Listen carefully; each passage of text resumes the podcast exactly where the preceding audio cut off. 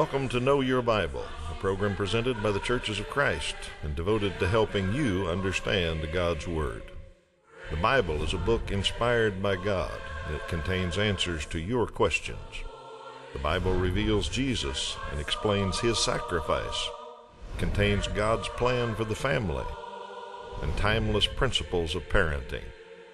Also has the truth about life and death. The Bible contains great financial advice and also answers questions of morality. Join us as we look for answers to your questions and help you know your Bible. Good morning. Welcome to Know Your Bible. We're glad you're here. We're glad that uh, you tuned in again to find some answers to some of your questions. Hopefully, that's what you're here for, and hopefully, we get to your question today. But if you're a first time viewer, you may not know how we operate.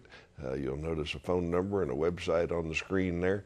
If you have some question about the Bible that you've always wondered about, or maybe something going on in your life that you wonder what the Bible would have to say about that, uh, just dial that phone or log on and tell us that question, and we'll put it in our stack of questions and get to it just as quickly as we can. That's what we do is answer Bible questions. We want people to know their Bible better, and we found this is a pretty good way to do it. Just let you tell us what you'd like to know about. So that's our pro- program plan, and uh, we want to get to answering questions just as fast as we can. So let me bring Toby Levering into the picture here. Hi, Toby. Hi, Steve. Glad you're here and ready to go. And of course, we always have one little question for our viewers. First, try this one. Uh, name the son of Adam who replaced Abel, which uh, they had a son after Abel was killed, and what was his name? Give you the answer to that at the end of the program and see if you know that a little bit of trivia. All right, looks like I drew the first question today, and it is What does the Bible teach about predestination? Uh, I knew we were going to get that question. nope, that's uh, not the way the world works. We don't know what's going to happen. God does in a sense, and that's what this viewer wants to know is uh, there is a doctrine of theology that usually is called Calvinism uh, that teaches that God's predestined everything to happen. He's going to choose who will be saved, He's going to choose who will be lost, and there's really nothing we can do about it. So that's usually how the term predestination is used. Uh, the Bible does talk about uh, saved people being uh, predetermined or destined to that. I think we have to understand, uh, put in the rest of the Bible, and mainly understand that we've got free will, we've got choice. Uh, Bible says God is not willing that any should perish. John 3:16 says, "Whosoever believes on Him can be saved." So that uh, that makes the predestination. Uh, God already picked everything. That makes that real hard to believe. So you mix that free will in there that we get a choice, and uh, you got to kind of figure out, all right, how do I, how does this work together? I think the best explanation is there's a difference between foreknowledge and predetermining or predestining. God knows what's going to happen. Uh, he can see future. Time doesn't mean anything to him. He knows that, but that doesn't mean he causes it to happen. The other thing that I think helps on this is to look at it in a general way instead of a specific way. Uh, he predetermined that everybody that believes on him, everybody that obeys him, will go to heaven. Okay? Uh, but that doesn't mean he picks who will go to heaven. We have predetermined on this program that anybody that calls the phone number or logs onto the website uh, will and asks for the Bible correspondence course will get a Bible correspondence course, can be a student. So we have predestined that anybody who responds can be a Bible correspondence course student. But that doesn't mean we determined that Ruth and Mabel and Joe and Sam out there were the only ones who were going to get it. Okay, uh, we predetermined the conditions and the whole operation. Uh, for instance, say a school teacher tells at the start of school, uh, I'm going to give extra credit points for this and that, and anybody that gets 50 points gets to go to the zoo. It's a field trip.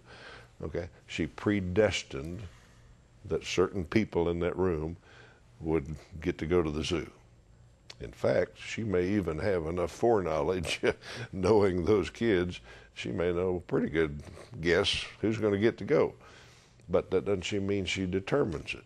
It's open to them because they have free will to study or not. Okay, those illustrations are not uh, completely accurate or perfect, but hopefully they help you understand what God predestined. He predestined that some people would go to heaven. Uh, the ones that obey him, the ones that choose to follow him and obey. So uh, that's what I think the Bible means when it says predestination. And uh, no, you've got free will. You get to choose. It's, it's not settled yet. So pay attention to what the Bible says, know your Bible, and respond. All right, Toby, you take over. Okay. Next question a viewer asks is Revelation says there will be servants around the throne day and night. Does that mean there will be day and night? Uh, no, that is not what it means. Revelation chapter 4, verse 8 is probably the verse they're referring to, is not on the screen, but you can look it up at home. The scripture reads Each of the four living creatures had six wings and was covered with eyes all around, under, even under its wings. Day and night, they never stopped saying, Holy, holy, holy is the Lord God Almighty, who was and is and is to come. And this phrase, day and night, at least in the NIV, is used uh, five, uh, five times total in the book of Revelation. So in these instances, of course, it cannot be referring to day and night and referring to an exact position of the Earth in relation to the Sun and where its rotation is. No, because uh, this is uh, describing an experience in heaven, which is outside of the Earth and the Sun. Uh, and so, what it is referring to is this idea of all the time. Um, you might hear a parent saying, kids were playing their music, you know, they were up all night. Well, maybe they don't mean they were literally up from through the night, but they were up very late, is what they're saying. Well, day and night is this idea of all the time, constantly, these creatures surround the throne and are saying, Holy, holy, holy. And I do believe that is happening. But is there an actual day and night in heaven uh, in the way we think of it? I don't think so. Uh, we know this because there's no sun or moon in heaven. And let's look at Revelation chapter 21, verses 23 through 24 to uh, explain this. The city does not need the sun or the moon to shine on it, for the glory of the Lord gives its light, and the Lamb its, is its lamp. The nations will walk by its light, and the kings of earth will bring their splendor into it. We've got to remember Revelation is a book of imagery and symbolism. That's very important as we read the book uh, to not step into the world of literalism uh, as we read through the words. So, hope that helps. Uh, another thing, I'd never thought of it until you were giving that answer, but uh, when John had that vision, uh, he was in the world of day and night. Yep. He was living here, and he was seeing this vision yep. that, that it just went on and on and on and yep. on. So, from his perspective, perspective, they never did stop day or night. That's right. So maybe that's one way to look at it. But Could be. either that or just a term for, for all the time. All right, baptism, Jewish baptism. What is the Jewish baptism practice? And did they do it during Jesus' day? Well, there is a Jewish baptism with an immersion, if you will. Uh, I believe it's called mikvah as the ceremony. And yes, they did do it in Jesus' day, and yes, they still do it from my understanding and studying of Judaism. I'm not an expert on that any means, but uh, from my research, uh, the Jewish washing of the body, the, the mikveh, the immersion, uh, was just part of it. And it had, in the Old Testament, I think it had more to do with physical cleanness and health, uh, physical purity, than it did the spiritual. It did have some spiritual connotations. We'll get there in a moment. Uh, but it was more the, the physical. The Old Testament uh, had prescribed washings after certain events. If you had a disease, if you were sick of this or that, or had an issue of blood or something, you had to wash. You had to cleanse yourself ceremonially. Now, a lot of it developed into a whole list of laws in the Mishnah uh, lots of laws, and most of them were kind of hand washing things. Uh, you had to wash your hands in a certain way to be ceremonially pure and all that. Uh, but some of them were a full immersion. Uh, for instance, after a woman's menstrual period, uh, she had to undergo a full immersion, a full cleansing of her body seven days after the menstrual period. Now,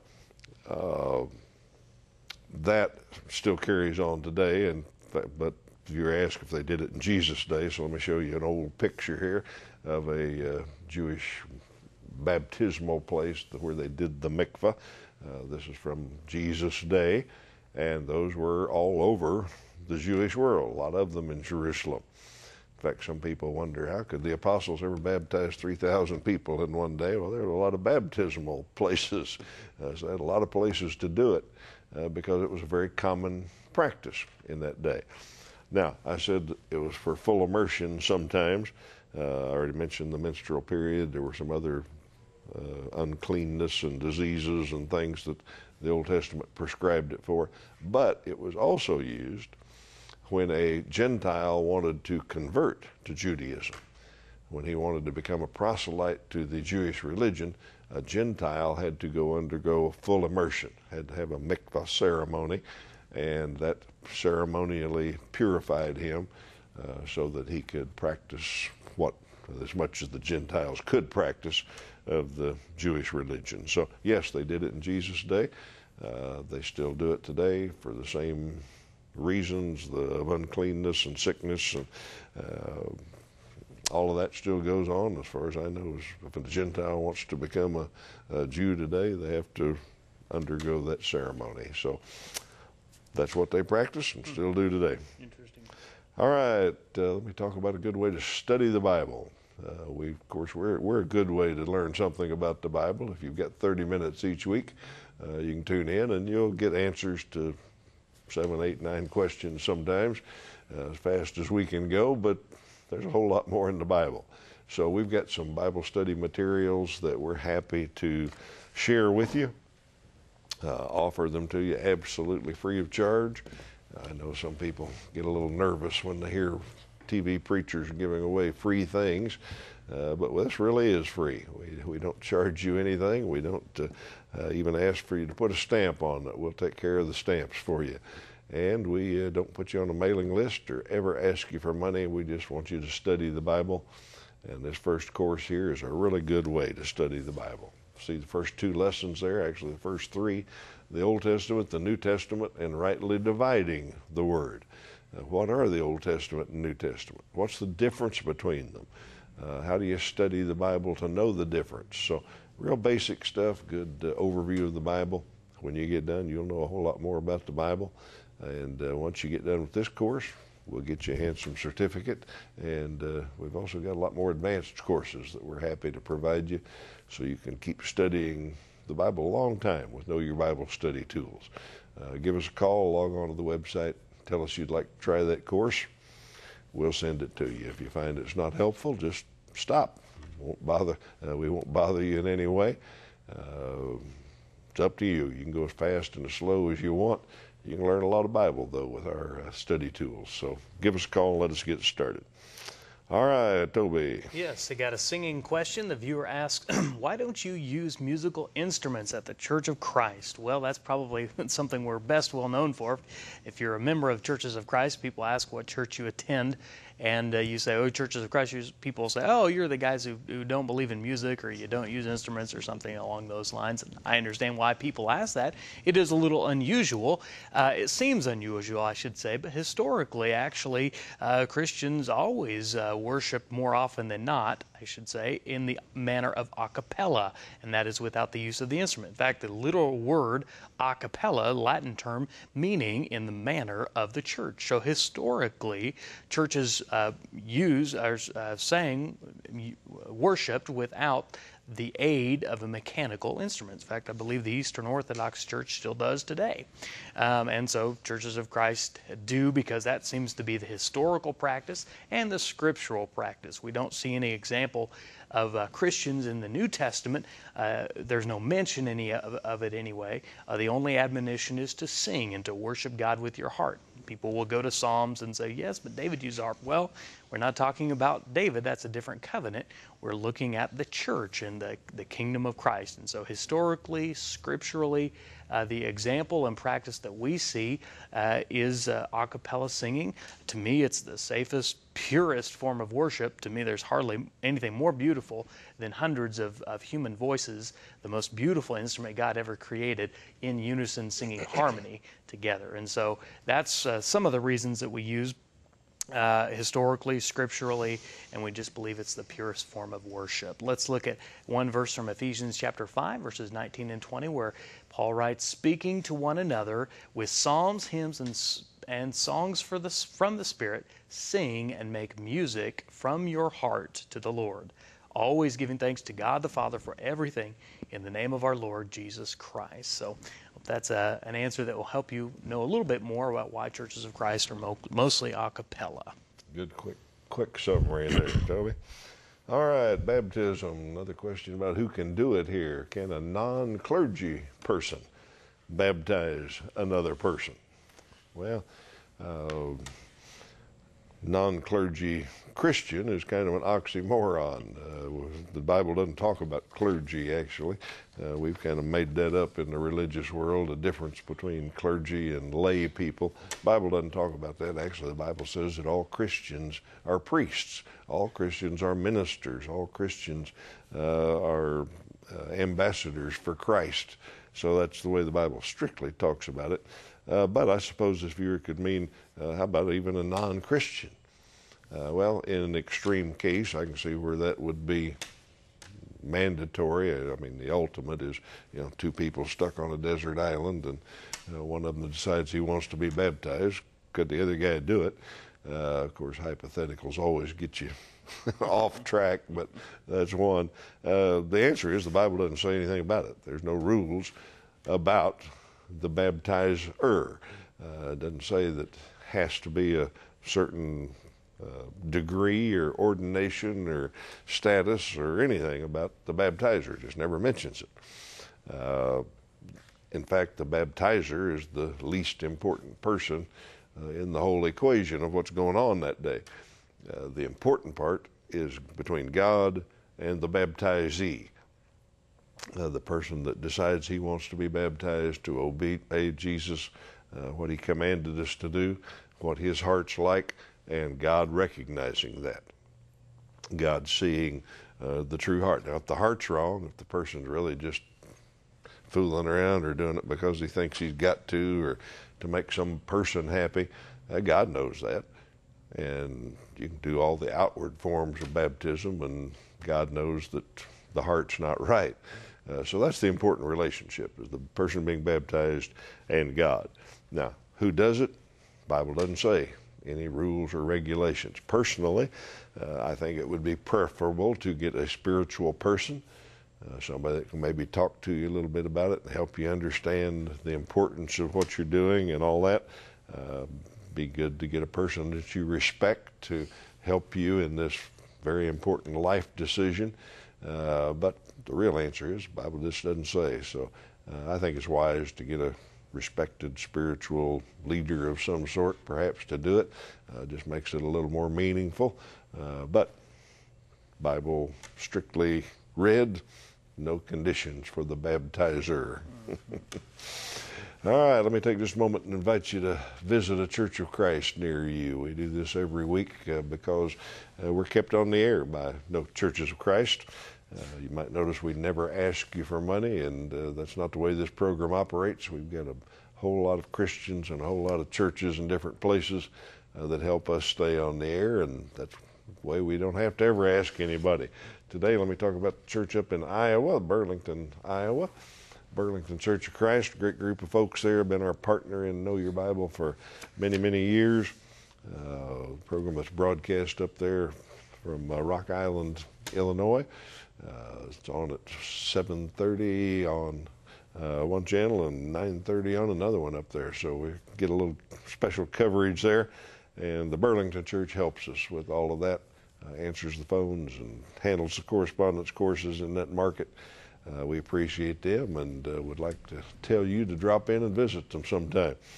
Or maybe you know a member that work with somebody that goes to that church. Uh, tell them you were watching Know Your Bible the other day and you like what you saw and you appreciate them keeping uh, us on the air. So, whatever market you live in, there's probably a Church of Christ near you. Uh, drop in and visit them sometime. You'd find folks that think and study the Bible a lot like we do on this program, and you'd be warmly welcomed at any Church of Christ.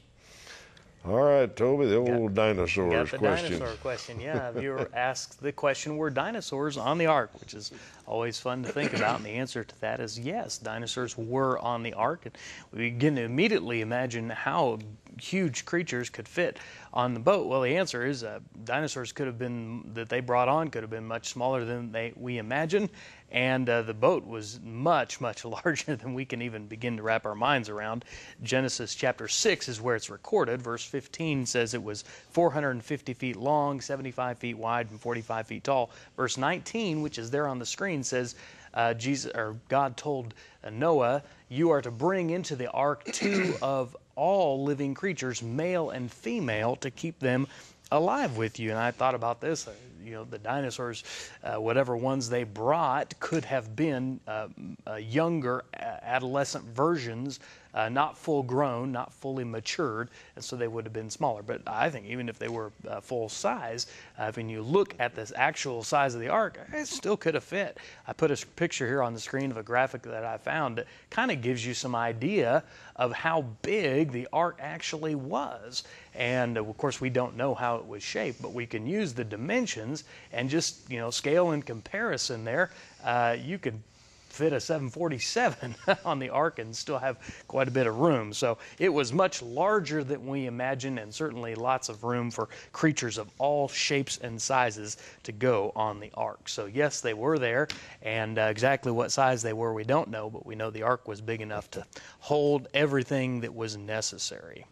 So, yep. yes is the answer. I think that's probably right, assuming they were still around at the time of the ark, yep, and I think know. they were. We yep, think yep. We think the change in temperature and climate and all that's probably what got rid of them, Yep. but we really don't know when they We don't uh, know. went extinct. But if they were still alive They would have been around when there, Noah built the ark, they got a ride. Yep. Uh, while you were talking about it could have been baby dinosaurs, I Yep. thought he might have taken a couple eggs. Dinosaur eggs, yeah. Like, yep. uh, all he needed was a male and a female, Yep. and God could have helped him figure that out and hatched them out just fine. A Pink and a blue egg, huh? yeah, we we don't know is the answer exactly, but uh, if they were alive, they were there because that was the rule. All right, uh, a real prehistoric, early beginning question here about Adam and Eve. Viewer wants to know: Do you believe that Adam and Eve had sex with the devil in the garden? And I think that's worth the answer of no, and that's about all it's worth. Uh, that's a, a weird interpretation of Genesis, if you will. Uh, there's some charlatans out there that uh, take Genesis and come up with some really weird stuff out of first, uh, first and second chapter of Genesis. Uh, I will warn you this: almost all of the people that talk about that kind of thing, or the two different creations, or anything, all of that, uh, almost all of that is based in uh, well, I don't know how kindly to say it, uh, junk teaching about the races, is what I'll say. Uh, it's usually by some white supremacist or someone that's trying to establish uh, uh, a difference between the races uh, where one is inferior and one's superior and uh, cause some kind of distinction there. And so if you take first and second Genesis, and make it two different creations and claim one of it was God created and one of it was Satan created and all that. Uh, it's not. It's, I even hate to spend any time discussing it. It's so ridiculous. But there are some folks that teach that. You get it on late night radio or something and hear something like that. Uh, just go find you another channel and you'll be fine. Uh, no, they nothing in the Bible about that question and did not happen. All right, Bible translation. Go to a translation question. Yeah, it's a lot better. a viewer wants to know Are all Bible translations the same? And the simple answer to that is no. Of course, a translation is just simply translating from the original language of the Bible, which was in the Old Testament Hebrew, and the New Testament would have been uh, Greek, and translating that into the English language. And of course, any of you language people know that anytime that happens, the process is a little, sometimes there's not words in both languages that have equal weight and all of that. And so there's a difference in the translations. And the main difference, I mean, if you want to think of it on a scale of readability, which is thought for thought, giving you the gist of the idea of this passage, versus word for word, which is the accuracy of the passage. So you can read something that's very accurate, but it's kind of hard to understand. And there are some translations that are very easy to understand. Children can understand them, but they're not very accurate. So let's look at this picture. Uh, and this is kind of my very simple scaling here. On the left here, I have a picture of uh, actually a Bible that my one of my young children uses. We read those stories. It gives them the gist of the story. They learn about the characters and the main ideas, but it is not in any way uh, word for word accurate. It just gives them. Now, all the way on the right hand side of your screen, I have a picture of an interlinear Bible, which is simply the Greek text with the exact word for word translation uh, underneath the Greek text. So you can just read straight from the Greek. I say you can, but it's pretty hard to understand. And so, somewhere between the scale of readability and accuracy, you find translations. Now, on this program, we use large largely the English Standard Version, the New International Version, and the New American Standard Version, which we think are very accurate and yet uh, readable for general audiences. Now, you'll have to find the translation that best suits your specific readability. And my general advice is get something that is as accurate as possible that you can read without too much stumbling and, and uh, uh, getting messed up just because of the language difficulty. So, uh, any of those translations we use on the program will be wonderful. Uh, let me reference one other uh, website that you can look up if you're looking for a Bible, and that is BibleGateway.com. And from Bible Gateway, you can look at all the different translations and just you can get them in side by side and see exactly how the verses read differently. So, uh, hope that helps. Wonderful question. Uh, always weigh readability versus accuracy. Try to get the most accurate one you can for serious Bible study. All righty, good answer. Let's make sure we get our trivia question answered today. And back in the beginning, Adam and Eve had Cain and Abel, and Cain killed Abel. And uh, the Bible says that another son was born to replace Abel. Who was that? Seth. In Genesis 4:25, you can have that, find that answer. Uh, obviously, Eve had a lot more children because she was supposed to populate the earth, uh, but Seth was the one that replaced Abel. We're glad you've been here today. Hope you uh, got your question answered. If not, be back next week. Maybe we'll get to it. Till you see you next week, you have a great week.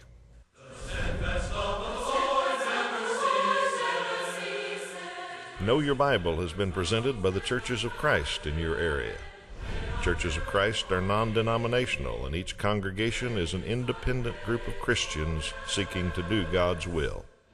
Our goal is simple New Testament Christianity. We follow the Bible as our only guide. Contact us with any questions, and we encourage you to visit a Church of Christ near you.